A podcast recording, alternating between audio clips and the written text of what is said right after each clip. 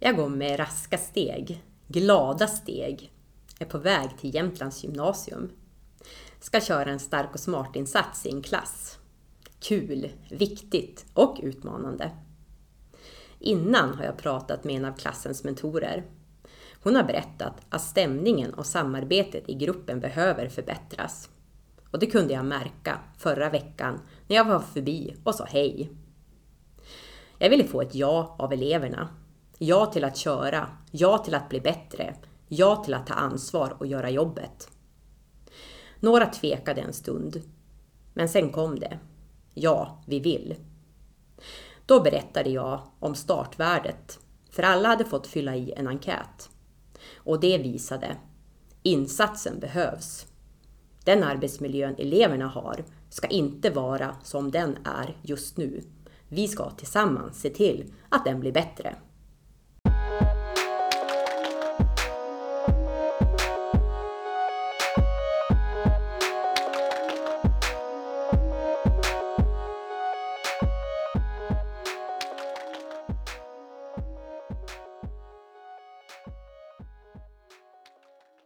Du lyssnar på Stark och Smart-podden.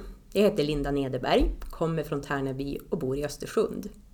Inför dagens avsnitt har jag laddat upp med sol, värme. Till och med finns den nu här uppe i Norrland.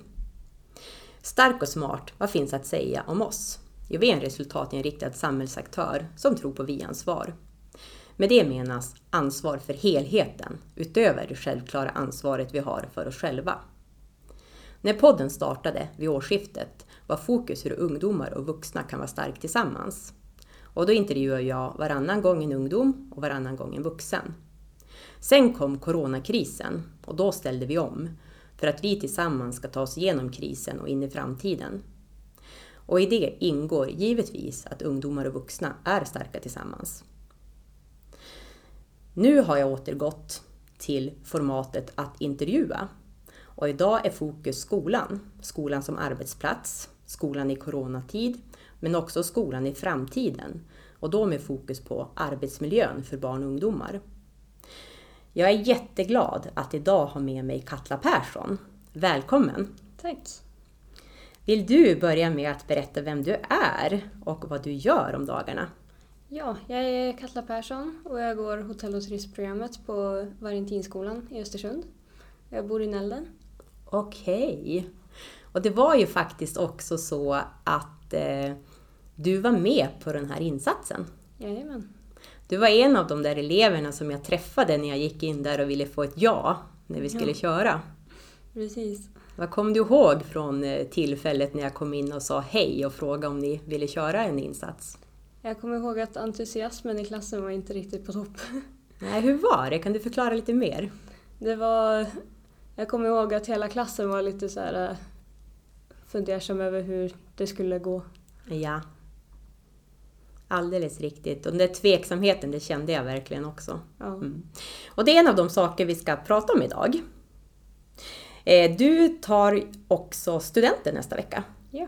Ja, så givetvis är det lite intressant att djupdyka lite grann i hur det är att göra det för dig och kanske också vad du upplever hos dina kompisar. Ja. Mm. Innan vi kastar oss in på avsnittet så vill jag bara veta din dag. Vad har varit bra? En sak och något som kanske har varit jobbigt? Eh, en sak som har varit bra är ju det fina vädret som vi har här just nu. Det gör ju humöret bättre bara sådär. Ja, visst är det så? Ja. Mm. Och någonting lite sämre är väl kanske att jag känner lite stress över mitt gymnasiearbete som jag håller på med. Just det, och det ska vara klart om några dagar. Precis. All. Och det här är en av de delarna vi pratar om på insatsen, att vi kan ju välja fokus. Det som känns jobbigt och det som känns bra. Ja. Och båda delarna ingår i livet. Ni som lyssnar på intervjun eh, kanske har gjort, eh, gjort, lyssnat på tidigare avsnitt med Stark och Smart-podden, eller så är det det första. Det jag vet är ju att mestadels av de som lyssnar är vuxna. Och då vill jag gärna att ni funderar själva. Hur skulle det vara för dig att ta studenten i coronatid? Hur skulle det kännas för dig att drabbas av just detta, att inte få ta studenten som alla andra? Och tänker vi skolan som arbetsplats, hur viktig är arbetsmiljön för barn och ungdomar. Är den lika viktig som för oss vuxna? Och vilka bär ansvar för att en arbetsmiljö som vi vill ha ska vara där? Vad tycker du Katla, om vi tänker arbetsmiljön i skolan? Är det lika viktigt som arbetsplatser där vuxna är? Absolut. Det tycker jag definitivt. För det är i skolan som man bygger relationer för livet. Just det. Och allmänt då, hur mycket fokus har man på att prata om en bra arbetsmiljö i skolan och jobba för att den ska vara där? Jag tycker att det pratas om väldigt mycket och ibland så skapas det strategier för att få det att hända och ibland så gör det inte det. Okej. Allmänt, skulle du säga att det behövs mer av det eller att det är tillräckligt mycket fokus på arbetsmiljön? Det skulle nog kunna behövas lite mer faktiskt, mm. tror jag. Mm. Sådär ja, då är vi igång. Härligt! Och idag är fokus skolan mestadels. Skolan som arbetsplats. Eh, vi ska prata lite corona, men mest framtiden. Skolan är ju samhällets motor. Barn och ungdomar är vår framtid. Så därför är arbetsmiljön otroligt viktigt. Eh, skolan i coronatid blir vårt första ämne. Sen fortsätter vi med utmaningar eh, kring den psykosociala arbetsmiljön. Och som tredje område kommer vi att prata om förbättringar och möjligheter till eh, lösningar för en bättre arbetsmiljö och också gå in i den insats vi körde tillsammans. Just det här med arbetsmiljö, Katla. Varför är det viktigt att vi pratar om det här i Stark och Smart-podden? Ja, jag tycker att det är viktigt för att öka medvetenheten. För det finns mycket problem. Det finns många problem. Och just medvetenheten kan vara en viktig del, tänker du, i vad? Vad är det vi skulle vilja komma vidare med om vi får en större medvetenhet och får lyssnarna att inse att det finns problem? Att det sker lösningar i både skola och arbete. Just det, att man kan behöva kliva fram och eh, jobba för de här lösningarna. Och Precis. lösningar oavsett om det är på en arbetsplats eller i skolmiljö. Precis. Mm, härligt! Vi lever ju i en ny verklighet. Eh, en verklighet som ingen av oss vill ha. En coronavardag. Och den har ju drabbat alla på olika sätt. Eh, här i eh, podden har vi ju pratat om bland annat villkoren för de som ja, mår dåligt psykiskt, hur det är för vårdpersonal och så vidare. Nu ska vi prata skolan och vi ska prata specifikt om hur det är för dig och andra som ska ta studenten nästa vecka. Men jag skulle vilja att vi börjar med att du berättar Katla hur, hur det var liksom när Corona kom och hur, hur, hur allting blev i klassen. Ja, jag kommer ihåg att vi började med att kolla på alla de här presskonferenserna som visades på nyheterna. Och det började ju, vi pratade inte så mycket om det förutom att man ska liksom, vi fick ut ett mail om att man skulle hålla avstånd och man skulle inte gå runt och hålla hand och inte kramas och sådana saker. Och sen så var det ju mest typ ganska strax efter det då de sa att skolan skulle bli stängd. Och det gick vi, ganska snabbt? Ja. Det gick inom en vecka skulle jag tro. Mm. Av att vi fick det där mejlet från första början. Mm. Och då kommer jag ihåg att jag tänkte att det här kommer inte gå bra. Jag det här tänkte, kommer inte att gå bra? Nej. jag tänkte att arbetet kommer bli så himla mycket svårare. Det kommer inte gå att kommunicera med lärare. Och jag visste inte hur det skulle gå till. Nej. Och just det där, när det händer en snabb förändring inom loppet av en vecka.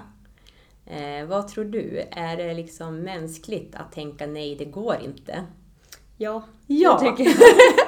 och det är det verkligen. Det är väldigt mycket så vi reagerar. Och det är så intressant oavsett om vi är i arbetslivet eh, som vuxna eller i skolan. Så är det väldigt lätt att tänka bara nej när det blir något helt nytt. Ja. Mm. Hur var reaktionen i klassen? Eh, jag skulle ändå säga att alla tänkte lite detsamma. Ja. Och att vi tänkte bara att allting kommer... Jag tror några tänkte bara gud vad skönt vi får liksom ligga hemma och chilla typ. Mm. Men jag kände det att allting kommer bli så himla mycket svårare. Mm. Och just det där chillandet. Ja. Jag har ju hört eh, från en del ungdomar att det var jätteskönt att chilla eh, en vecka. Men sen Vad är det som händer när man har fått chilla en vecka? Det blir ganska tråkigt. Ja. Och en sak jag har fått höra är ju att en del har ju till och med börjat längta tillbaks till skolan. Ja. Nej men jag kände också det att det kanske var skönt i början men sen så kände man att man får ingenting gjort hemma. Och man presterar mycket bättre i arbetet på skolan. Så nu är det så himla mycket man ligger efter i och allting måste skjutas upp hela tiden och det blir mycket svårare. Mm. Kan du beskriva hur det har påverkat dig liksom, att genomföra studierna hemma? För du säger att det blir svårare när man liksom inte är på plats tillsammans fysiskt. Precis, för det är ju alltid man har ett samtal med lärarna i början av lektionen. Sen så gör man det ju på egen hand och då kanske man skjuter upp det till om jag gör det senare och ja, men jag gör det imorgon eller något sånt där och då blir det aldrig gjort. Mm. Och då måste lärarna skjuta upp deadlinen på arbetet och då ligger man bara efter i allting. Är du ensam om det eller här gäller det fler i klassen tror du? Jag skulle nog säga att de flesta känner detsamma. Ja. Och vad finns det för risker med det här tror du? Det är att man inte blir klar i tid och mm. man får inte betyget som man behöver. Mm. Och jämför man då er med andra avgångselever tidigare i år, vad tror du är skillnaden för er jämfört med de som gick ut 2019? Ja du, eh, det är nog en ganska stor skillnad, både liksom arbetsmässigt och allmänt. Mm. För man pratar ju lite grann just om detta, att eh, den här coronagenerationen och ni som tar studenten kan få svårare att ta sig in på eh, högskola svårare att kliva in på arbetsmarknaden för det är sån utbredd arbetslöshet och så vidare. Ja. Eh, så ni får en liten stämpel mer, kan man säga det? Ja, ungefär. Ja. Tror du att den stämpeln skulle kunna gå att eh, omformulera och bli mer positiv i framtiden? För tänker, nu pratar vi om corona som något elände, men kan det i framtiden liksom vara någonting som man faktiskt kan se som en styrka att man har med sig? Jo, det skulle jag kunna säga ändå. För samtidigt som man ligger hemma så man gör ju mycket andra saker. Man upptäcker mycket mer grejer som man inte visste att man var bra på eller man inte visste att man tyckte om. Och då kanske man hittar en ny passion. Vill du ge något exempel från dig, ditt liv eller någon annans? Vem som har gjort det? Eh, det är ju det här att jag har ju sett många på sociala medier som typ testar på att måla eller de testar på att skriva eller andra saker. De kollar på mycket serier som inspirerar dem till att göra nya saker och de inser nya saker som de skulle vilja prova på. Mm.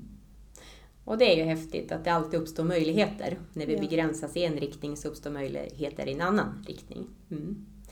Eh, och eh, insatsen vi gjorde, då skulle ni ju liksom förbättra samarbete och vara mer tillsammans. Och sen kom Corona och satte käppar i hjulet när ni hade liksom gjort jobbet. Så det är ju ja. jättetråkigt. Mm. Studenten, hade du köpt en eh, fin klänning? Ja, typ. Jag hade köpt eh, fina byxor och en topp. Man kan självklart ha fina byxor istället för en klänning. Ja. ja. Eh, och om vi då lägger fokus på 10 juni. Ja. Vad får du för tankar och känslor när vi pratar om den dagen som är den dagen ni tar studenten? Jag blir väldigt glad av att tänka på den just för att vi har eh, kommit på så mycket idéer för att kompensera för allting så vi kanske inte får ha någon flak men vi provar på att ha en dagsfest istället eller vi provar på någonting annat som vi kan göra tillsammans med en klass. Med en klass eller er klass eller flera klasser? Det blir ju våran klass separat. Ja. Och jag tycker det här låter jättespännande och jag tänker tillbaks på den här klassen som jag träffade då för ett antal månader sedan innan Corona. Ja. Eh, som inte var så mycket för samarbete och inte lyfte blicken utan mest var irriterad på varann i stort och sett. Hur har Precis. ni kommit fram till alla de här lösningarna? När ni dessutom inte har sett fysiskt. Vi har ju upp, vi har skrivit mycket i vår klasschatt om att vi kanske borde ses och göra någon typ av studentfirande tillsammans som en klass, för vi har inte spenderat så mycket tid tillsammans. Så nu på senaste tiden så har vi ändå spenderat ganska mycket tid tillsammans. Vad kul att höra. Ja. Jätteroligt. Och vi pratar ju mycket om det på insatsen. Jag sa det att det är viktigt att eh, man gör bra avslut, smarta avslut, så man kan titta tillbaks på något eh, som är bra. Eh, och då är det ju grymt viktigt att känna sig som ett lag och det låter som det är nu. Ja, ja vad kul. Mm. Eh, vill du berätta lite grann om eh, hur din vardag påverkades mer av Corona? För jag vet att du också hade något du ägnade åt utöver skolarbetet. Ja, jag har ett jobb på sidan av skolan som jag ungefär blev av med en kort period. Nu har jag börjat få tillbaka små pass lite här och var men det var lite svårt ett tag. Mm. Och vad är det du gör på jobbet då, som du nu gör mindre än vad du gjorde förut? Eh, ja, jag, fick, jag jobbade ju som timanställd. Och då hade jag ju ändå pass ganska nära varje dag Mm. och jobbade hela kvällar och så. Men nu eftersom det inte kommer så många dit så behövs inte lika mycket personal. Mm, för du är på, en, på ett hotell. Precis. Ja. Och självklart så förändras ju det. Och då kommer vi också in på konsekvenserna av Corona. För utöver att skolan då påverkas så påverkas ju arbetslivet och människors mönster. Eh, och dina framtidsplaner. Ja. Kan du berätta om de planer du haft som nu då eh, det har blivit lite käppar i hjulet på grund av Corona? Ja, mina framtidsplaner var ju mest att jag ville, jag ville resa runt och kanske hitta liksom en ny plats och spendera tid på. Hitta något jobb som servitris där. Men eh, nu har ju det blivit lite svårt med tanke på att man inte kan resa. Mm. Vad var det för ställe du drömde om att åka till? Eh, Grekland, Italien. Jag skulle gärna vilja åka till Asien. Och överallt egentligen. Och det är ju fantastiskt eh, att kunna jobba som servitris, servitris som behövs överallt. Precis. Ja. Och hur tänker du kring den möjligheten nu?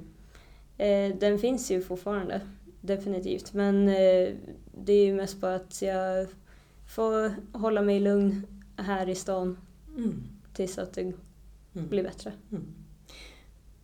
Klokt. Och vi pratar ju mycket om det eh, på insatsen i klassen, att vi är vår egen ledare och vi kan vara starka tillsammans. Och i egna ledarskapet så ingår ju då smarta val, Ja. som att välja taktik exempelvis. Vad är det för taktik du har använt själv för att hantera, eh, om vi inte tänker specifikt skolan, men allmänt? Hur har du klarat av liksom det här jobbiga som är i Corona, som alla kan känna, känna igen? Jag försöker tänka liksom på alla positiva sidor som finns till det, för det finns positiva sidor. Det är ju liksom, även fast det kanske inte är så kul för oss, så det är bra för miljön. Kan man ju tänka på, för folk är inte ute och åker lika mycket bil.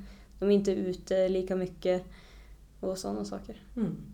Och det är ju otroligt viktigt att se just det, att det finns alltid positiva delar Ja. hela tiden. Och eh, jag kan ju själv känna, va, många är ju liksom alltid ute och far och plötsligt så får man lite mer kontakt med människor för alla är inte på väg. Och det tycker jag också är positivt, Ja, verkligen. Och kan hända så kan det vara som i det här så skapas nya mönster. Eh, Definitivt. så får vi se vad, vad framtiden säger om det. Eh, men just delen med att eh, få jobba, åka ut i Europa eller till Asien och vara servitris, det kommer du förstås att sakna. Men om vi blickar längre fram eh, och tänker Katla Persson om tio år, var vill du vara då? det vet jag faktiskt inte. Jag har ingen tanke så långt fram. Jag försöker mest att leva i nuet. Är det lätt eller svårt att leva i nuet? Det var svårt i början, Mm. men jag känner att det börjar bli lättare och lättare. För det har ju definitivt minskat min stress Mm. och min ångest. Är det ett medvetet val att mer vara i nuet än att tänka tio år fram? Ja. Mm. Vad tror du allmänt bland andra ungdomar eller kanske också vuxna? Är det en bra strategi att vara mer liksom i nuet än att tänka vad ska jag vara om tio år? Jag skulle säga det, men det är ju definitivt olika för alla. Mm. Definitivt.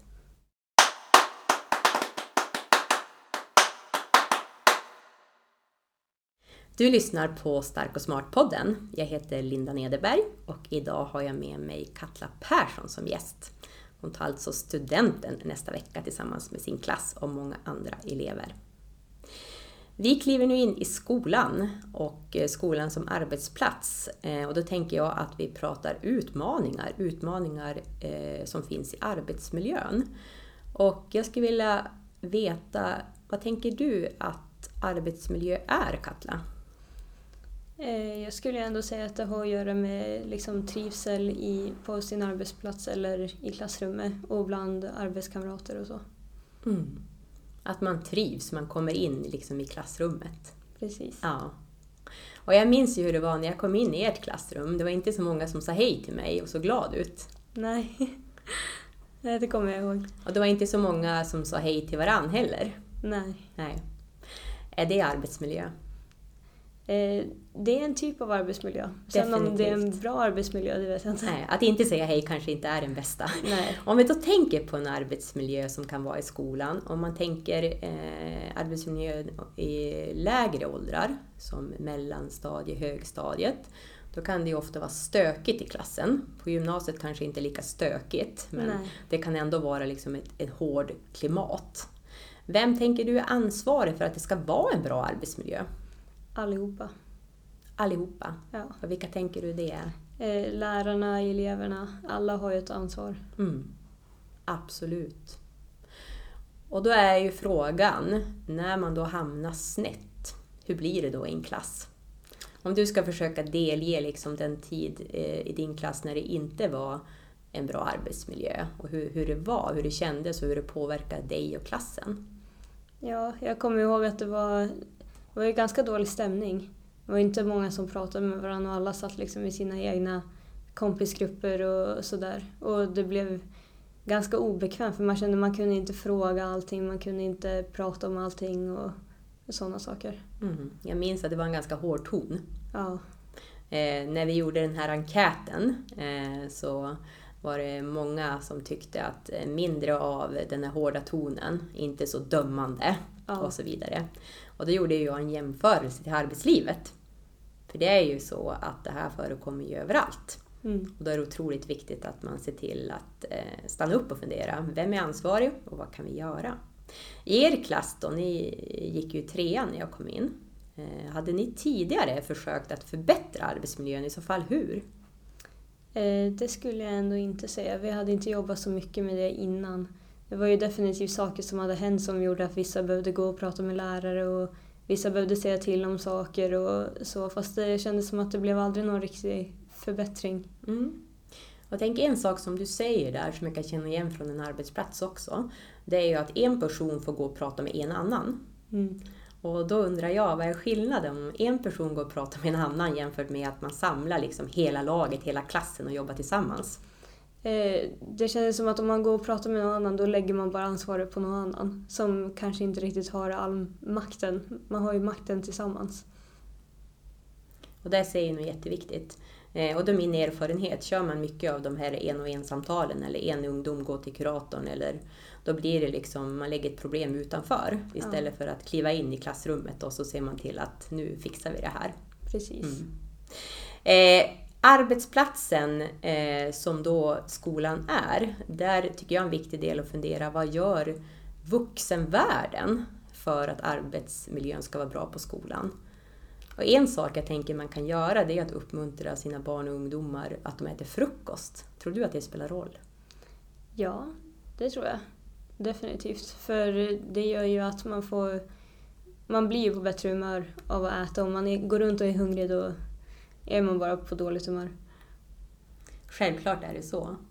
Så där har man ju givetvis ett ansvar som förälder och den som ger vidare. Eh, och vi pratar ju mycket om att inte köla barn och ungdomar utan tänka att ge ansvar så att man växer. Och det är givetvis de här livsstilsvalen otroligt viktigt för att man ska kliva in på skolan och kunna vara stark tillsammans med klassen och ha en bra arbetsmiljö. Ja. Eh, Den här kylan som då fanns i er klass och säkert finns på fler ställen, eh, hur tror, den, hur tror du att den påverkar hälsan, alltså hur man mår? Jag tror att den påverkar väldigt mycket. För ens attityd och attityder från andra påverkar ens humör väldigt mycket. Mm. Och jag blev ju faktiskt lite chockad. Eh, Det behöver inte ha någon koppling alls till insatsen eller hur det var med stämningen. Men det var ju eh, minst en elev som var sjukskriven. Ja. Och för mig var det så här, kan man vara sjukskriven i skolan? Jag, jag blev chockad, jag ska vara öppen och ärlig och det kanske är så naivt men jag trodde liksom in, inte att någon elev var sjukskriven. Nej, jag trodde inte heller det. Nej. Och då funderar jag, ska det vara så att man kan vara sjukskriven eh, i skolan liksom? Eller ska det behövas? Det vet jag verkligen inte. Nej. Jag tänker om man har brutit ett ben, då kan det vara att man behöver hemma några dagar. Men ska man vara, behöva vara sjukskriven för att man inte mår bra? Nej, det skulle jag inte säga. Nej. Jag säger att det är ett starkt misslyckande Ja, om man inte eh, lyckas skapa förutsättningar för att vara i skolan och må bra. precis. Mm. Det är vi överens om. Ja. Ja, och det tror jag alla som lyssnar också håller med om. Mm. Och tittar vi sen då hur arbetsmiljön påverkar närvaron. Eh, att vara sjukskriven är ju en slags eh, frånvaro. Men man kan ju också eh, strunta att gå i skolan. ja. Hur tror du arbetsmiljön påverkar liksom viljan att gå till skolan? Eh, Det kan påverka väldigt mycket. För det beror ju också på liksom vad som händer i skolan för individen. Så det är svårt att svara på, men Mm. det påverkar definitivt mycket. Mm, det tror jag med. Och jag funderar ju lite grann kring det här budskapet som man får höra ibland att gymnasiet är ju frivilligt. Ja. Vad tänker du själv? Är det så att man ska gå till skolan eh, oavsett om det är frivilligt eller inte? Eller är det som det är frivilligt så jag gör som jag vill? Det är ju definitivt frivilligt liksom valet om att gå i skolan, men när man väl har valt att gå i gymnasiet och gå ett program, då har man ju ansvaret till att faktiskt vara där och ställa upp på allting. Mm. Då har man ju gjort ett val. Man har gjort ett val och då får man liksom ta konsekvensen. Precis. Mm. Och det var ju så, jag vet inte om det var eh, om du var med, men vi delade ju upp klassen i två delar vid ett tillfälle. Och då sågs vi här på mitt kontor, där vi sitter nu, mitt i Östersund. Ja, Eh, och då var det ju tre elever som inte var på plats. just det. Du var kanske med då? Ja. Och då frågade jag, kan ni ringa dem? Och då sa nej, vi har inga telefonnummer. Men då sa någon, kanske var det du, vi har en chatt. Ja, precis. Och vad hände därefter? Det minns jag faktiskt inte vad som hände. Ska jag påminna? Jättegärna. Ja. Eh, skriv till dem, sa jag. Ja. Och så skrev ni. Och så gick det cirka 10 minuter så hade vi nästan dubbelt så många deltagare igen i gruppen. Just det. Eh, och det kopplar jag till närvaro. För där hade ju jag ett val. Att låta gå, liksom okej några tre borta. Mm. Eh, och hade vi inte skrivit i chatten, då hade de inte kommit. Nej. Så då funderar jag, vem har ansvar för närvaron? Det är ju det är lite svårt att svara på det också. För det är ju mest de som har valt att vara med. De har ansvaret att se till att de är där i tid. Men det är också ansvar för andra att se till att de vet om vart det är, vilken tid Mm. och sådana saker. Och nu ställer jag ju många svåra frågor till dig Katla. Ja, Jag brukar få höra att jag ställer svåra frågor. Men det jag tänker där, det är ju eh, lärarna. För jag fick ju höra från er mentor och även från andra har jag ju fått höra att eh, gymnasiet är frivilligt. Så vi kan ju som inte säga att de ska komma. Men för mig blev det direkt bara, va, herregud, nu ska vi köra en insats, alla ska vara här, punkt liksom. ja nej det Eh. kändes jättekonstigt tycker jag. Ja, så därav så känner jag att det händer ju något om vi ber någon att komma. Ja, Vad händer om någon säger att kom? då brukar de ofta komma. Ja. Och om man då tänker lag, att man är liksom en grupp och man är en klass. Vad är skillnaden om en lärare efterlyser en och liksom klasskompisarna, tror du? Eh, jag tror att om lärarna efterfrågar då känner de att shit, jag måste dit annars kommer jag faila allting. Fast om klasskompisarna säger till då kan det ju vara liksom jag måste gå dit för att hjälpa min kompis. Ja, och vilken drivkraft är störst tror du? Att göra lä- liksom läraren till lags eller att komma dit för att vara en del av laget med klassen? Definitivt det andra. Ja, och det är det som jag försöker trycka på och det vi också pratar om. För en eh, arbetsmiljö som är kass, det är ju den där man inte säger hej till varandra och inte hej då, Ja, som vi sa. Eh, så därav är det ju så otroligt viktigt det där med att förstå att man är en del av närvaron genom det man gör. ja, Eh, Gör vi en likne, lik, liknelse till arbetslivet, så den som är sjukskriven exempelvis, eller, och inte kan gå på jobbet, om ingen hör av sig till den så tar det längre tid innan den kommer tillbaks. Om den har liksom en stressproblematik eller något annat. Det är väldigt vanligt att det är just så. Så att det är att visa omtanke och en vilja liksom att alla ska vara där. precis. Mm. Eh, sen om vi går vidare då till resultat, för i skolan ska man ju också få godkända betyg eller man kanske vill få väldigt bra betyg så man tar sig in på den utbildning man planerar att gå. Eh, och då är frågan, arbetsmiljön, hur påverkar det resultatet tror du?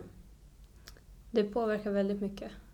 För om arbetsmiljön inte är bra då har man svårt att prestera i arbetet. Mm. Så är det definitivt. Och då har man ju ett val. Jag gjorde ju en jämförelse med er eh, och en arbetsplats i näringslivet. Eh, och det kan ju alltid finnas mycket saker som man är missnöjd över. Det kan ju vara saker som man kan påverka eller inte. Eh, och det kan ju vara lätt att prata om allt som är dåligt. Ja. Eh, och då sa jag ju, lyfte vi upp att det blir ju som att släppa ut en massa liksom, regn om man fastnar i ett surhål. Ja. Och eh, det här eh, negativa smittar alla.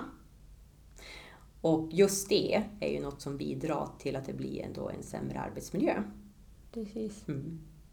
Eh, att släppa ut det som är jobbigt. Hur bra var ni på det? Eh, kanske inte så det är jättebra. Nej, ni hade mycket jobbigt och ni satt där, men ni var ganska bra på att bita ihop. ja, Och det var det lite som märktes i attityden. ja, Ja. Eh, och eh, det jag märkte direkt, det var att det fanns en massa där. Eh, och jag tänker att utifrån det så har man ju ett val. För vi ska snart gå vidare och prata lösningar. ja, Det är viktigt att prata utmaningar som finns i skolan, men det är också viktigt att prata lösningar. Eh, och just den här delen, att eh, ta sikte på det vi vill, istället för att ge mycket tid och utrymme till allt det jobbiga. Den är väldigt avgörande för att en insats eh, som jag gör eh, ska bli effektiv. mm. Eh, så när jag mötte er så märkte jag att det fanns väldigt mycket som inte var bra. nej, Eh, och vi stannade en stund i det. Ni fick prata om det jobbiga. Eh, och man kunde då märka stämningen och man kunde också se hur det påverkade er. Sen ganska snart så sa ju ni ja till att jobba för någonting bättre. mm. Och kommer du ihåg någonting eh, från själva eh, insatsen, någonting vi gjorde? Eh, jag tog ju bland annat bort borden. precis. Kom du ihåg något som vi ägnade oss åt? Jag kommer ihåg att vi ställde oss i grupper och så skulle vi gå runt, laget runt och säga någonting dåligt och bra. Ja. Så vad var tanken med det? Minns du det? Eh, för att eh, tänka på det positiva och det negativa. Exakt. Tänka på det positiva och tänka på det negativa, kliva in det och uppleva skillnaden. Ja, Och just det då utifrån den här arbetsmiljön som vi pratade om. Arbetsmiljön ska vara bra för barn och ungdomar på samma sätt som det ska vara bra för vuxna. Men just där att vi i egenskap av vår egen ledare eh, alltid kan välja, ska vi prata om det som är dåligt? Eller ska vi prata om ja, det är dåligt och jobbigt? Eller ska vi prata om det som är bra? mm. Eh, och det ni landade i, det var ju att om vi hela tiden pratar om det som är dåligt eh, och om vi pratar om det eh, och inte gör någonting åt det, då kommer vi ingen vart. Och håller vi det jobbiga inom oss, då kommer vi inte heller någon vart. nej precis. Så där någonstans var vi med insikten att eh, vara i det jobbiga och prata bara om det som är jobbigt och dåligt, då kommer vi ingen vart. Mm.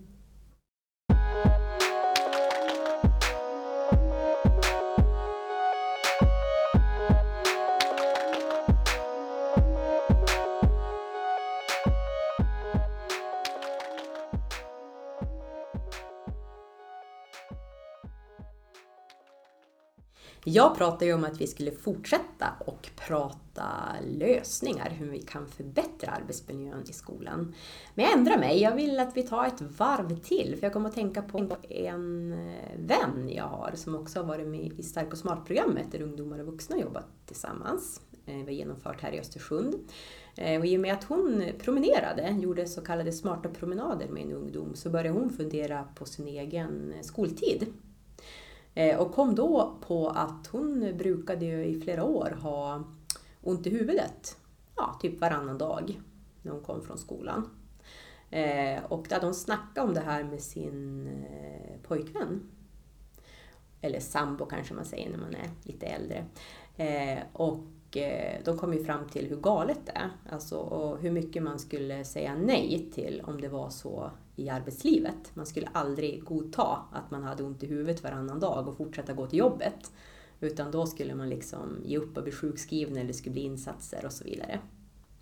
Eh, vad tänker du? Är det okej att eh, ha dåligt, eller ha, må, säger inte må dåligt, ha ont i huvudet när man kommer från skolan? Absolut inte. Absolut Man- inte. Ska kunna känna sig trygg i Mm. Ja, man ska inte komma hem med huvudvärk. Nej, Man kan ju ha det någon gång, men inte så här äh, frekvent. nej. Nej. Har du själv haft eh, huvudvärk efter skolan eller i skolan? Ja, Ja, definitivt. ja jag förstår. Och det, det känner ju säkert väldigt många igen. Eh, och eh, en anledning till den här huvudvärken, det kan ju vara att det sker saker i skolan som inte känns okej. Mm. Men det kan ju också vara egna personliga problem, givetvis. Mm. Eh, om vi tittar lite grann på situationen när det uppstår saker i, sko- i skolan. Det kan vara en situation som inte känns bra. Eh, det kan ju påverka att man får ont i huvudet. Ja, Ja. Eh, och i klassen när jag träffar er, då pratar vi om värdet av att ta tag i situationen när det faktiskt är så att eh, något inte är okej. Mm. Mm. Och eh, vad är viktigt att göra tycker du? Man kunde ju känna i er grupp att det var ganska hårt klimat och det kanske var lite syrliga kommentarer. Ja. Eh, och vad är, vad är vuxnas ansvar i det här? Eh, Det är ju att de ska... Man vill ju inte att de ska liksom komma in och lösa problemen åt en. Utan man vill ju hellre att de ska komma in och vara en typ av guidning till hur man kan lösa det själv. Istället för att fokusera på det negativa och fortsätta att gräla så kan man försöka komma överens hellre. Exakt, och just det, där har vi ju då ett val. Eh, Ett val, vi pratar ju om att man kan ju hålla saker inom sig, stänga inne. Man kan ju också blunda för saker. Man märker att det här är inget bra, men man blundar för man känner sig stressad. Ja. Är det okej? Nej. Nej, absolut inte. Vi får inte sopa problem under mattan, eller liksom, utan vi behöver se det som händer. Eh, Men sen som du säger, med fokus på att skapa en förbättring. Precis. Och det du önskar då, det är att man samarbetar, ungdomar och eh, mentorer och lärare. Precis. Ja. Om vi backar bandet och så tänker vi då om man går i eh, mellanstadiet, högstadiet. Vad är skillnaden om det händer saker i skolan då som inte är okej? Kan man också tänka samarbete där? Ja, jag tycker att det är ju lite samma sak samtidigt som barn behöver lite extra guidning med tanke på att de har inte samma upplevelser. Mm. Så de behöver lite mer guidning och lite mer stöttning än vad de på gymnasiet kanske behöver. Men de ska fort, enligt mig så tycker jag fortfarande att de borde bli lärda på samma sätt att kunna hantera problemen själv. Mm. Och här pratar vi om grunden egentligen, att man får träna på att vara sin egen ledare och träna på att vara stark tillsammans. När det är en situation som inte är bra, att man då kan säga stopp, eh, bli medveten om den eh, och sen utifrån det, eh, ska vi stanna i det här eller ska vi ha något bättre? Ja, Ja, och det du ser framför mig då, det är att man ska jobba tillsammans. Man får ansvar för att göra det och desto äldre man blir får man göra det fullt ut. Precis. Ja. Och är man då 18 som du är Katla, Ja, då vill man få göra det själv. Ja. Man vill känna sig självständig och man vill känna sig stark och smart. precis. Och ha ont i huvudet, det kan ju i värsta fall, eh, eller inte i värsta fall, det kan väl vara väldigt positivt, men man kan ju behöva stöttning exempelvis av eh, skolans kurator. Och eh, det är ju någonting som jag vet många elever får. Jag har haft läger för ungdomar Eh, med mental ohälsa. Många av dem har ju varit hos kuratorn. En del har varit nöjda, andra har inte alls varit nöjda. Eh, och jag pratade faktiskt med en läkare som jag känner och han eh, och jag var ju väldigt... Eh, vi hade väldigt samsyn kring att ordet kurator känns inte så modernt. Och det känns inte så anpassat utifrån den metodik som kanske är den bästa. Och det är det, för att bygga vidare på vad du har sagt då, att guida. Ja, för kurator, eh, och ordet, det kommer från ordet ku- kurera, som är då liksom att bota. Och det är ju frågan om skolan ska ha någon som botar, eller om skolan ska ha någon som guidar. Vad tycker du? jag tycker att det känns bäst att ha någon som guidar och ger en lite mer, hur ska man säga, med lite mer självförtroende och hjälpa en med lite livserfarenhet. Mm. Hellre än att liksom lösa problemen åt en. Ja. Eh, och skillnaden på att lösa problem åt en eller eh, att vara på samma nivå och guida och dela erfarenheter.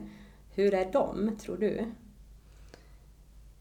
Eh, ja, de skulle kunna vara bättre, Ja. tycker jag. Ja. Det kanske är svårt att prata, eller svårt att svara. Jag ställer frågan från fel håll. Men Om vi tänker just att gå till kuratorn, är det något som du själv har någon erfarenhet av? Ja, det har jag. Du har det? Ja. Ja. Vill du berätta om din upplevelse? Absolut inte innehållet, det är inte så att vi behöver dela orsakerna och så. Men eh, vill du berätta om din upplevelse av att gå till kuratorn? För jag tänker att någonstans när du gick dit tänkte yes, nu ska jag få hjälp. Ja.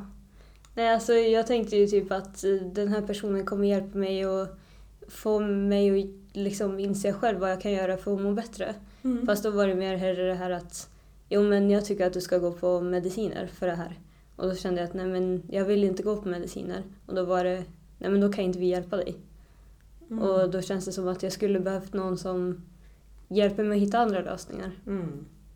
Och just det där, eh, vad ska man säga, förhoppningen att öppna en dörr, kliva in till en kurator, sätta sig där och prata, det kan ju vara ett steg i sig. Eh, och sen då få höra att eh, jag tycker att du ska äta mediciner. Hur var det för dig? Ja, det kändes inte så bra. Nej. För då kände jag att ja men då kan jag typ ge upp då. För Mm. då är det typ det enda valet jag har. Mm. Och jag tänker där någonstans, eh, jag ser att du blir lite påverkad av att prata om det här. Eh, och det är jättebra att du pratar öppet, för jag tycker att det här är en otroligt viktig sak att prata om. För i samhället idag så har vi ju en överskrivning, alltså det skrivs ut alldeles för mycket läkemedel. Ja. Och varför?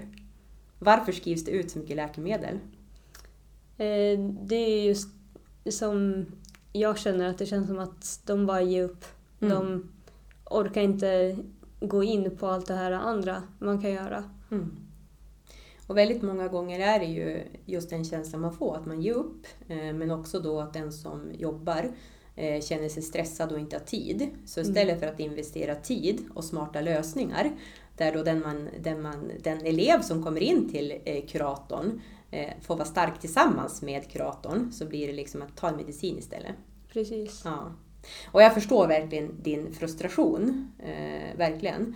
Eh, och den här guidningen som vi pratade om, som man kan få i klassrummet då, eh, om det uppstår problem, den guidningen hade du velat ha av det som då kallas för kurator. Precis. Men frågan är om det kommer att vara guidning så länge de heter kuratorer. Ja, det är ju frågan. Ja, och det får vi ta vidare. Jag funderar, eh, den här frågan kring eh, elevhälsan, kuratorer, eh, att jobba liksom tillsammans guidande mer än att man ska bota eller eh, kurera någon. Eh, tycker du att det skulle vara klokt att prata vidare om den frågan i Stark och Smart-podden? Absolut. Mm, det tycker jag med. Har du någon idé om vem vi skulle kunna prata med? Eh, nej, faktiskt inte. Ska det vara någon rektor eller någon eh, chef inom elevhälsan eller politiker? Eh, någon i elevhälsan kanske? Ja, det kan ju vara en jättebra ingång. Ja. Eh, och jag tänker, vi pratar ju om i klassen att man kan ju ta ut en elev som pratar med en vuxen om det är ett problem. Eh, så kan man ju göra. Eh, en och en och så snackar man om någonting. Eh, och det alternativet, om vi tittar på det igen, vad var det som händer när, vi, när en person pratar med en annan om ett problem? Ja, då blir det ju så att det, problemet slängs bara på någon annan. Man ger ansvaret till någon annan istället för att gå samman och försöka hitta en lösning tillsammans. Ja, och då undrar jag så här, hur många av de saker som man pratar om hos kuratorn tror du handlar om det som händer i klassrummet? Eh, det beror nog på. Ja, Det beror definitivt på. ja. Är det hälften av sakerna? Kan det finnas en inblandning från arbetsmiljön i klassrummet eller är det sånt som är utanför skolan? Eh, det beror ju definitivt på liksom vem det är och vad det handlar om. Men jag tror ändå att eh, det finns en del som har att göra med det. Ja. Definitivt. Och det är av den anledningen jag lyfter just frågan. För att givetvis är det bättre om, att vi, om vi, som du säger, går samman och jobbar för en lösning. Ja, Då är det så mycket lättare. Eh, och eh, i er klass gick vi ju samman för då hade vi ett gemensamt mål, er klass ska funka. Eh, men jag vill ställa en lite sån här eh, framåtsyftande fråga som är kopplad då till eh, elevhälsan. Mm. För nu finns det ju kuratorer, men hur skulle det vara om det fanns liksom stark och smart-grupper där man jobbade kanske då sex stycken ungdomar tillsammans med guidning för att eh, hitta en riktning och bli stärkt i livet istället för att sitta individuellt med en kurator. jag tror att det skulle hjälpa väldigt mycket. För det skapar ju en gemenskap bland elever. Och man känner sig trygga tillsammans. Mm. Kul. vi får se om det kan bli verklighet. Men jag tror att det är jätteviktigt eh, att ta hjälp av varann. Och jag ser också risken, som du sa, när man sitter med en kurator. Att det är liksom att den som ska då bota mig eller den som är experten. Mm. Eh, och det blir direkt en, liksom, en liten obalans i rummet. Eh, och man kan känna sig ganska ensam. Men när man sitter med ett gäng andra som också har utmaningar, då har man lättare då att kliva in och vara stark tillsammans. Precis. Mm. Men då tror jag vi ska avsluta delen som handlar om utmaningar kopplat till eh, arbetsmiljön. Givetvis så finns det hur många till, men vad tror du om att vi ska sätta punkt för det som kan vara jobbigt? Ja. Då gör vi det. Ni lyssnar på Stark och Smart-podden med mig Linda Nederberg. Idag har jag med mig Katla Persson som går på sista året här på Jämtlands gymnasium i Östersund. Eh, och eh, vi pratar arbetsmiljön i skolan, eh, har sett på olika utmaningar som kan finnas. Vi har ju lyft upp några, det finns givetvis väldigt många andra som vi inte har pratat om. Eh, och också sett eh, att det finns ett behov att prata vidare om detta och kanske bjuda in någon från elevhälsan. Nu ska vi prata förbättringsmöjligheter och också den Stark och Smart-insats som vi gjorde tillsammans i Katlas klass. Jag tänkte börja med att dela ett citat eh, och det är från en av dina klasskompisar. Jag tänkte aldrig att mitt beteende påverkar andra. Så sa en av dina klasskompisar. Hur många ungdomar tror du går omkring och tänker på att eh, mitt beteende påverkar andra? Jag tror ändå att det inte är så många är så medvetna om det. Men eh, det är ju sant. Det är väldigt sant. Men eh, nej, jag tror inte att det är så många som är medvetna om det. Nej. Och det vi snackar mycket om och det vi hade uppe på agendan det är ju konsekvenstänk. Eh, alltså se följden av de beslut vi tar, oavsett om de är medvetna eller inte. Om jag väljer att låta bli att säga hej till någon eh, och svara surt eller inte alls, mm. då gör jag ju något som påverkar andra. Precis. Och just att då ha eh, tänket att det jag gör påverkar andra, det fanns inte i så hög utsträckning i er klass. Och tittar vi på eh, de klasser utanför er och övriga ungdomar så är det ju väldigt få som går omkring och tänker så här. Och det är inte alltid, alltid på en arbetsplats heller, att man har det konsekvenstänket. Utan man kan vara fast i sitt eget spår och göra som man själv tänker och man har sitt humör och man liksom utgår från sig själv. Eh, och då snackar ju vi i Stark och Smart mycket vi-ansvar, att man har ansvar för helheten. Mm. Och vad är då skillnad om man tänker att vi har ett gemensamt ansvar för arbetsmiljön? Hur påverkar det liksom vårt tänk, tror du, när vi kliver in i klassrummet och tänker att vi har ett gemensamt ansvar? Det påverkar väldigt mycket. Om man tänker att man har ett gemensamt ansvar då är ju alla liksom ombord om allas välmående. Mm.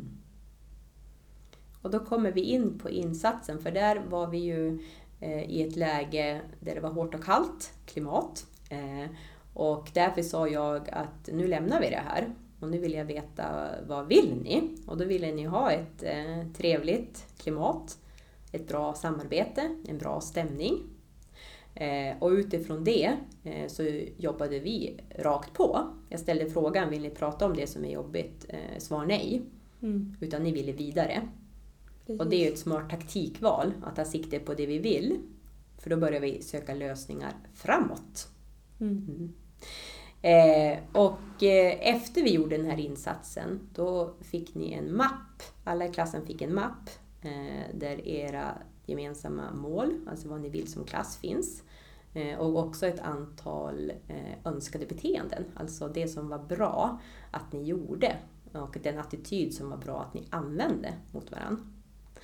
Eh, och det var ju ett konkret arbete att hitta de här delarna. Och det jag gjorde då, det var inte att låta er ta fram allting, utan jag hade med mig exempel från en arbetsgrupp jag hade jobbat med i näringslivet. Mm. Mm. Så jag sa, här tar vi en genväg och så lyfte jag upp lite delar som finns på arbetsplatser. Och nu sitter du den här, med den här mappen. Vill du dela några av de saker som ni då fick med er, som ni var och en fick markera ett antal saker att träna på när vi var klara med insatsen och det har ju då hjälpt er att få bättre stämning. Ja. Eh, vi hade ju bland annat accepterat att vi är olika och ser styrkan i det.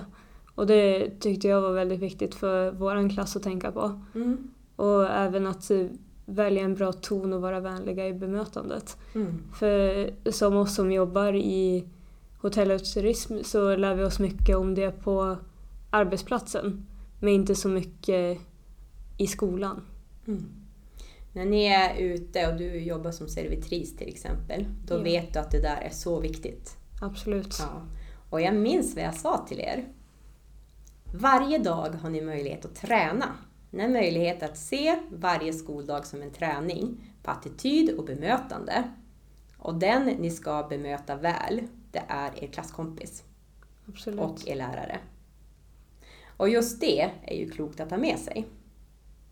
Verkligen. Mm, verkligen. Vill du läsa mer, vad det mer fanns för delar? Eh, Ja, lyssna på varandra med intresse. Och det var ju också någonting som vi var inte så bra på. Vi var inte bra på att lyssna på varandra. Det hade vi mycket problem med. mm. Och vad blev skillnaden när ni började lyssna? Det blev en väldigt stor skillnad. Vi Mm. hade mycket mer att prata om Ja. efter det. För det var ju lite sån här känsla, det är inga roliga här, jag vill inte prata med någon. Ja, Eh, och en av de delar som ni ville, det var ju att lära känna fler i klassen. precis. För ni hade gått med varandra i två år drygt, men ni kände inte varandra alla. Nej. Så hur viktigt är det att man lägger tid och energi på att lära känna varandra, tror du, för arbetsmiljön? Det är jätteviktigt. För speciellt på gymnasiet, man spenderar så mycket tid tillsammans. Man spenderar ju ändå tre år tillsammans så det är jätteviktigt att kunna samarbeta. Mm. Väldigt viktigt. Och vår tanke eh, när vi jobbade tillsammans, det var ju att skapa ett positivt grupptryck. Och alla sa ja till insatsen och sen sa alla ja också då till att göra jobbet efter jag sagt hej då. Mm. För vi sågs ju sex och en halv timme totalt tror jag det var. Ja. Så det var ju en kort insats. Det var en i klassen som jag vet hade frågat mentorn att när fortsätter kursen? Trodde att det var en hel kurs vi skulle fortsätta då. Ja. och det tyckte jag var kul, det var det roligt att fortsätta. Eh, nu tappar jag bort mig, vad pratar jag om? Våran insats i klassen. Ja, er insats i klassen eh, och uppföljningen, det var det. Ja. När jag sa hej då så sa jag för mig är det viktigt att eh, säkerställa att det blir ett långsiktigt hållbart resultat. Att kliva in och göra något är kul när jag märker att här händer det grejer. Men för mig är det hundra gånger viktigare att det resultat som uppnås består. Mm. Eh, Så innan vi går vidare, har det varit en bättre stämning och ett bättre samarbete i klassen efter insatsen? Absolut. Absolut. Det har hjälpt väldigt mycket. Vad roligt att höra. Och vilka har bidragit till att det har blivit så? Klassen. Jättebra. Och det är det som är så fantastiskt, för det var ju så att lärarna var ju inte med i insatsen. Nej. Och inte mentorerna heller. Utan det var ni som fick göra jobbet. Mm. Och sen fick de komma in och de fick också vara, se den här mappen som vi sitter med nu, där de här beteendena finns. Ja. Och när jag då hade en genomgång med mentorerna, eh, då var ju en av deras frågor, vad gör vi om det barkar iväg i fel riktning? Okej. Ja. Och det var jättebra att de ställde frågan. Mm. Och då kom vi överens om en sak. Istället för att läraren ska få panik, för det är ju lätt att man bara blir stressad, hjälp, vad händer, hur gör jag? Mm. Så fanns det ett kodord att använda och det var stopp. Nu behöver vi vara starka tillsammans. Och sen var er uppgift att i era basgrupper samlas två minuter och fundera, vad ska vi göra för att vara starka tillsammans nu? Ja. Eh, och det var ju då ett sätt, om vi går tillbaks, det du pratade om, om det är något tokigt som händer i klassrummet, dålig attityd eller en situation, då behöver vuxna medvet medvetandegöra att nu är det något som inte är okej. Eh, men där finns ju alltid en risk att man hoppar ner i en problemgrop i det här negativa. Och så börjar man anklaga och prata om det någon gjorde dåligt, det någon sa var fel och så blir det dålig stämning. Mm. Eh, Så det verktyg som ni tog med er, det var att säga stopp och sen sätta fokus på lösning direkt. Ja. Och hur viktigt är det för arbetsmiljön tror du? Att man direkt från ett problem går till lösning istället för att prata om problemet? Eh, det tycker jag är bra. Det tycker jag är viktigt. Mm. Och det tror jag också är viktigt. Och är det något man kan se i arbetslivet som man också behöver träna på så är det det. Mm. Eh, för det som händer eh, väldigt många gånger eh, när vi pratar om det jobbiga, det är ju att det känns skönt i stunden. Ja. Det är så jäkla skönt att snacka om allt det som är jobbigt. Men den ställer inte heller några krav på sig själv att göra något. Utan det är passivt och det är liksom gratis, det kostar ingenting Mm. av vår energi och vårt fokus. Vi får bara kasta ur oss. Men vi kommer ju ingen vart. Nej. Och där behöver alla eh, bli mer medveten. Okej, nu snackar vi problem. Ska jag fokus på lösning eller ska vi fortsätta med problemsnack? Mm. Det tycker jag också är jätteviktigt. Ja, härligt. Och det kan man ju använda överallt. Det spelar ingen roll om man nu går via elevhälsan. Så är det lösningar man vill jobba med framåt. Mm. Eh, eller om det är då i arbetsmiljön i klassrummet. Mm. Ska du ta någon mer sak från den här sidan, något beteende? Kan ju säga det till er som lyssnar att beteenden är kategoriserade utifrån verktygen kram, spark i baken och applåd. Kramen som är det här lilla mer mjuka och stöttande. Applåden som är att lyfta upp framsteg. Eh, och sen sparken i baken, liksom mer fokus framåt. Ja, då har vi dela på ansvaret slash ansträngningen till exempel vid grupparbeten. Ja, berätta om den. Det är jätteviktigt. Alla, om man är med i ett grupparbete så är det väldigt viktigt att alla är med och gör sin del och hjälper alla andra. Mm. Och där har vi ju då en, ett önskvärt beteende som är väldigt kopplat till resultatet. Eh, så dels är det ju bra för att det blir en jämnare arbetsfördelning, arbetsbelastning på alla, men även gynnar ju resultatet om man lär sig jobba bättre i grupp. Och man kan komma framåt mer. Eh, Och jag kan ju själv minnas just eh, det som rör eh, grupparbeten från skolan. Jag får nästan ont i magen när jag tänker på det, för jag var utpräglad individualist. Och jag tror också jag sa det i er klass att jag hade tyckt en sån där insats hade varit fruktansvärt jobbig och löjlig om jag hade varit i er ålder och varit med. Mm. Så det är, det är min resa, men det är också därför jag vet hur viktigt det är att vara stark tillsammans. Vi avslutar med att du tar någon, något beteende från, som är kopplat till verktyget applåd. Ja. För ni var inte så bra på applåder. Nej, det var vi verkligen inte. Eh, applådera det positiva, det vi gör bra, det som fungerar och är bra. Ja. Det är jätteviktigt. Och ja, men applådera varandra och visa att liksom det vi gör är jättebra. Det uppmuntrar till väldigt mycket självförtroende. ja. Och hur mår du av att få applåder? Jag mår jättebra. Ja. Vem brukar du få applåderna av? Mina vänner, mina lärare, mina Mm. föräldrar. Mm. Kan du också ta, ta till dig och säga liksom tack när det kommer? Ja. Mycket bra, för det är bra att ha med sig. Verkligen. Eh, och då har vi ju landat i något otroligt viktigt. Det är ju att applådera eh, framsteg, applådera det vi gör bra. Men en annan sak som jag tryckte på det är ju också att applådera varandra för de man är och gilla laget. Mm. Och då fick ni också uppgiften att säga hej och hej då till varandra. Precis. Hur var det? Kommer du ihåg vad du, vad du tänkte när jag liksom började pusha på att ni skulle säga hej och hej då? Jag kommer ihåg att jag tänkte att det är en sån simpel grej som vi borde göra. Men av någon anledning så är det svårt. ja, varför tror du? Eh, Jag vet verkligen inte. Det var väl just det att vi hade ingen gemenskap. Mm. Och det kändes som att ingen av oss eh, ville... Vi var så insnöade på våra egna grejer att vi glömde bort alla andra. Ja. Då går vi tillbaks till det där, jag tänkte inte på att mitt beteende påverkar andra. Precis. Men sen när ni blir medveten om att inte säga hej på morgonen, inte säga hej då, utan bara titta ner. Det påverkar oss dåligt. Mm. Eh, Då bestämde ni er för att vi möter varandra på morgonen och vi säger hej då, tack för idag. Precis. Mm. Och det är en av de sakerna som har varit bra. Mm. Mm, jätteroligt. Eh, vi ska börja avrunda snacket om eh, förbättringsmöjligheter i skolan. Vi gjorde ju en insats som jag tycker var fantastiskt kul och den kändes eh, väldigt värdefull. Jag har ju varit eh, på arbetsplatser med vuxna väldigt många gånger i utmaningar, men på något vis så kändes det ännu viktigare just med er. Så att jag hade ju också en förhoppning att få fortsätta och vara och träffade eh, arbetslaget och också rektorn. Eh, och de hade ju som öppnat en dörr för fortsättning följer, men så kom Corona. Så vi får hoppas att det finns en tid efter Corona också. Ja. Mm.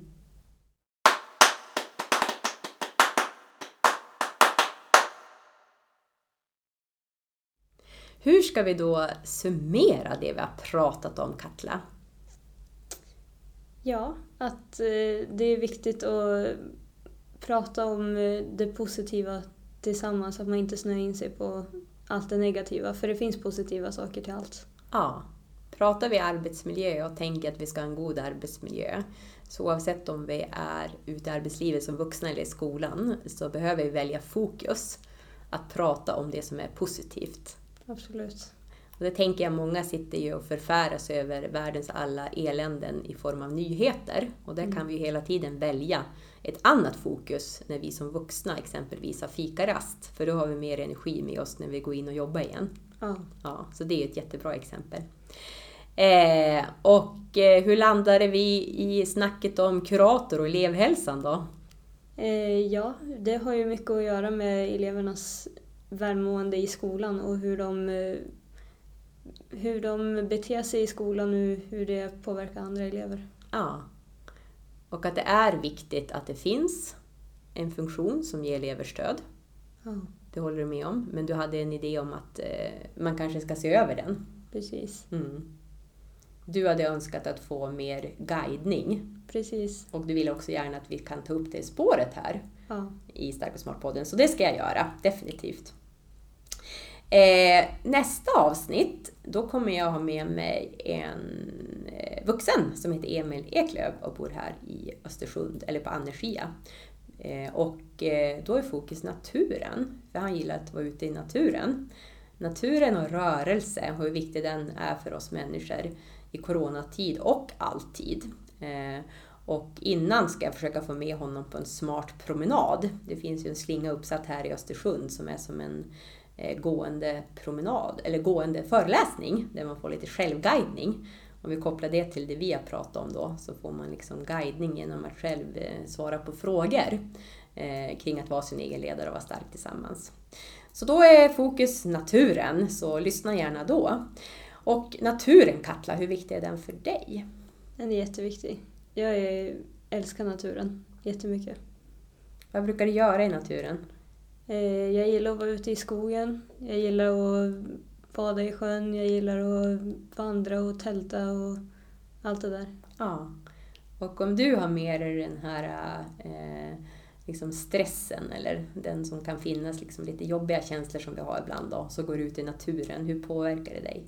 Jag mår mycket bättre. Det går mycket bättre. Ja, Ja. all stress släpper då. ja. Och så tror jag många tycker att det är. Och det är därför vi ska snacka naturen. Mm.